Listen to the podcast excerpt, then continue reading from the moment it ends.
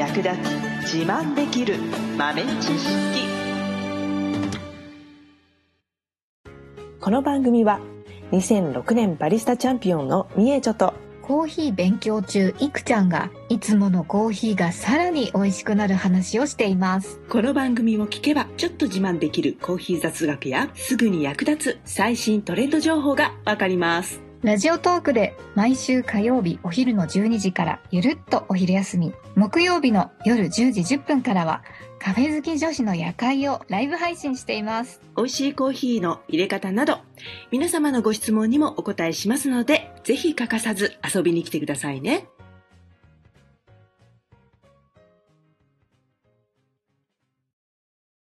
先生先生。どうした？ね 体が重いです。どこと？正月だから、美味しいものをいっぱい食べ過ぎました。なんか、体が重いっていうか、体重が重いっていうか、どうしたらいいでしょうか。助けて！助けて！え？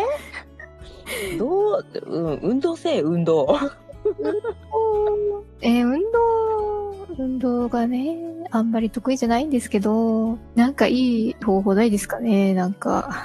えいや、でもお正月、どうしてもね、お正月料理は基本的には保存食だから、カはいロリーとか塩分、糖分高いからね。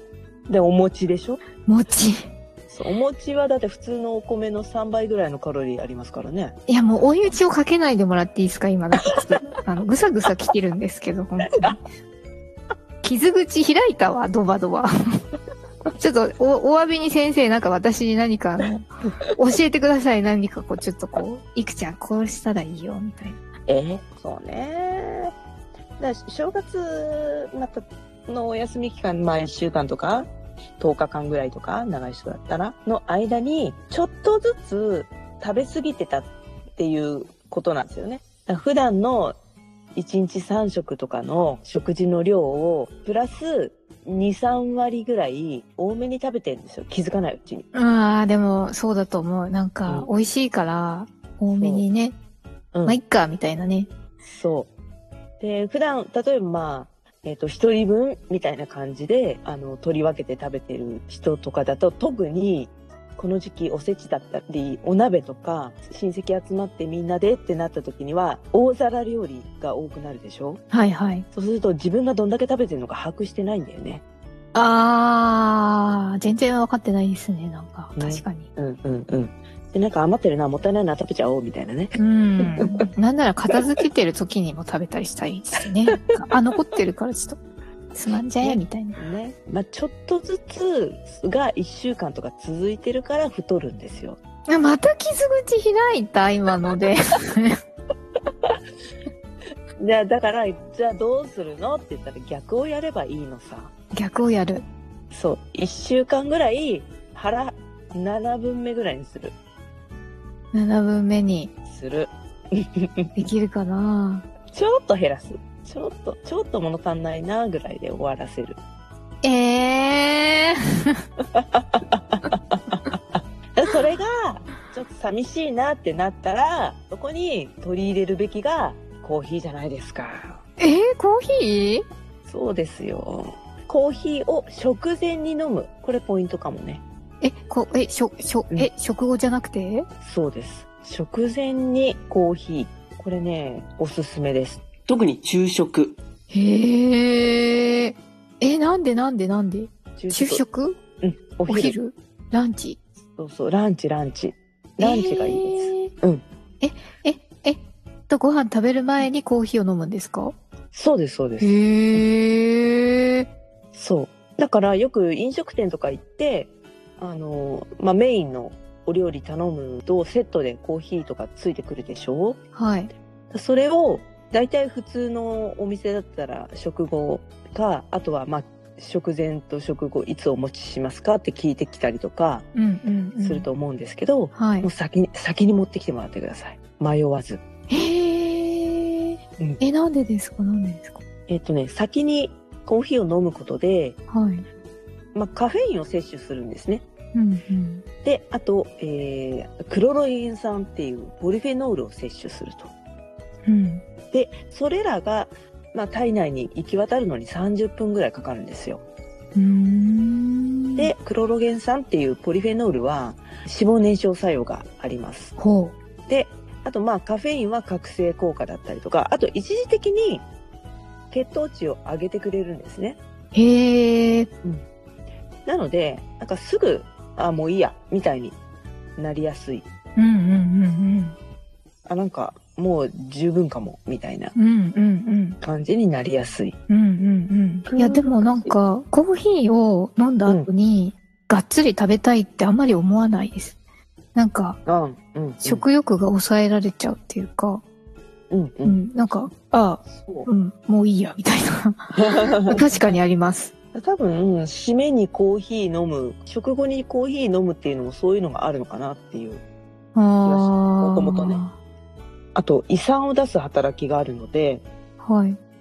あの、消化を促進してくれるっていうのもあるので、うん。で、スムーズに消化をしてくれて、脂肪燃焼効果も上がるので、うんうんうん。一番いいのは食後にもコーヒーですね。あ、食前にも飲み、食後にも飲むと。そうそうそうそう。そう。で、あと、朝ごはんの前にコーヒー飲む人って結構多いと思うんですけど、はい。朝ごはんの時はあまり意味がなくて、ええ あのー意味がなくはないんだけど、もったいないっていう感じかな。そう。朝起きた時は、自分の体が勝手に覚醒させるホルモンを出してくれるので、はい。起きろ起きろって指令を出すので、なのでそこに追い打ちをかけるようにコーヒー飲んで、コーヒーのそのカフェインの力で起きろ起きろって言っちゃうと、自分の体の中にいる指令を出すやつがサボっちゃうから、あうん。だからそこはね、自然の力を利用した方がいいですね。ー。なるほどね。目覚まし的にコーヒーを飲むのはあまりお勧めしないということですね。そうそうそうそう。朝は自然とそういう働きになるから。体がうんうん。で、そのホルモンが終わった後はい。が一番眠くなってくるんで、うんうんでそれが昼食前。うん。で、あそこでコーヒーっていうのが効果的なるほど。うんうん。なので、まあ、運動と上手に組み合わせていただくのが本当はいいんですけど、運動。そうです。脂肪燃焼効率が高いうちに運動してもらうのが一番いいんですけど、うんうんうん。まあ食事の前に飲む、食事をとる、食事後に飲む、うん。まあ、ちょっと1時間ぐらい間空けて運動するとか、そういう感じですかね。うーん。軽くうん。体を動かす。ふむふむふむ。そういう風にしていくと、ルーティン的にしていくことで、体が、時々、あの、食事会があったからとかで、バーンとこう、いっぱい食べちゃったみたいな日があったとしても、はい結構。その食生活がルーティン化していると、自然と戻るんですよ。へえ。なので、私も大体体重とかは季節で夏と冬で若干違いますけど、ある程度一貫してますね。いや、メッチュ先生とか正月太りとか無縁そうだもん。あ、でも太る太る。全然本当ですか？増える増える。仕事してんのになんで増えるんだよって思うもん。へえ。え、それはなんだろう？季節、冬だから、生理的に人間の生き延びる本能としてちょっと冬場は体重的にも増えてるって感じですかね？そうですね。多分夏体重と冬体重があって、へえ。で 2, 2キロ、1、2キロ違うんですよね。いや、でもそんなの誤差の範囲ですよ。聞いた？みんな。私はね、食べ過ぎるとすぐ脂肪がついちゃいますね。あら。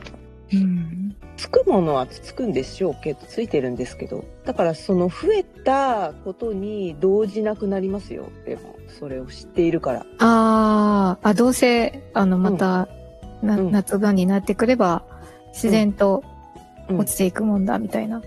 そうそうそう。ああとまあ、お正月でバーンと増えた体重も、まあはい2、3週間すれば、ーうん。まあ元に戻りますね。